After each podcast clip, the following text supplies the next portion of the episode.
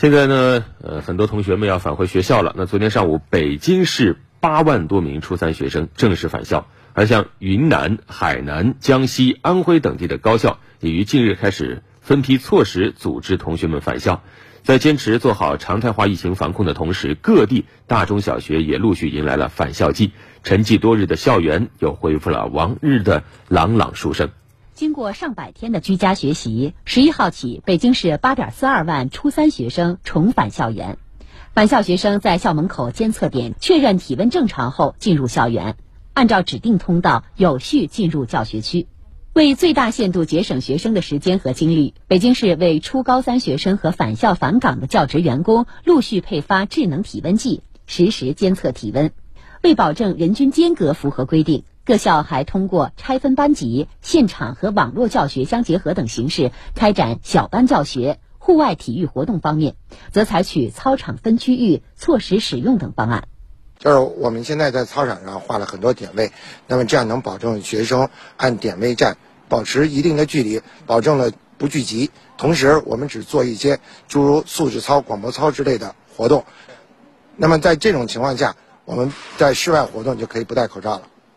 在八号举行的新闻发布会上，北京市教委新闻发言人李毅表示，要更加深入、全面、细致地做好春季开学和开学后过渡期常态化疫情防控工作，稳妥有序推进开学复课。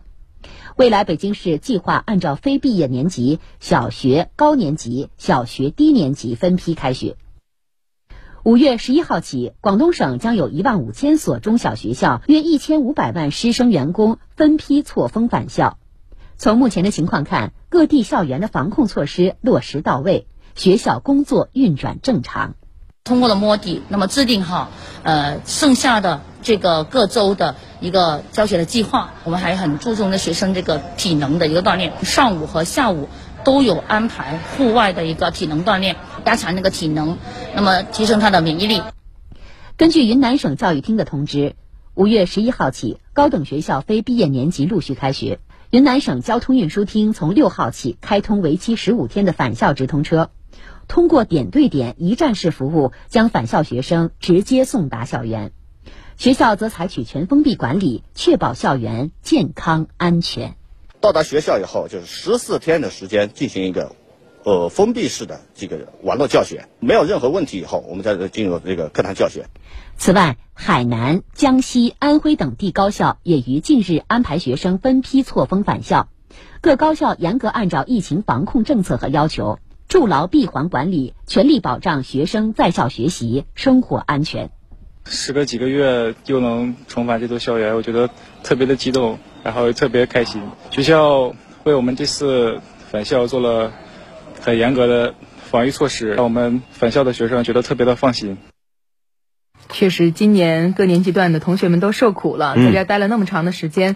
那湖北省的学生呢？继五月六号全省的高三学生已经复课之后，接下来五月二十号，武汉市的初三年级也将会马上复课了。刚在前半小时，我们也已经给大家介绍过，呃，有记者前去。初级中学进行了探访，发现全武汉的初中学校在复学安排上设置更加细致，因为孩子们更小一些嘛，所以你必须要想到的要更加的周到，而且初中生人数也更多啊。对啊，初三、高三都复学了以后呢，其他年级同学又是什么时候呢？我们一起耐心等待吧。嗯。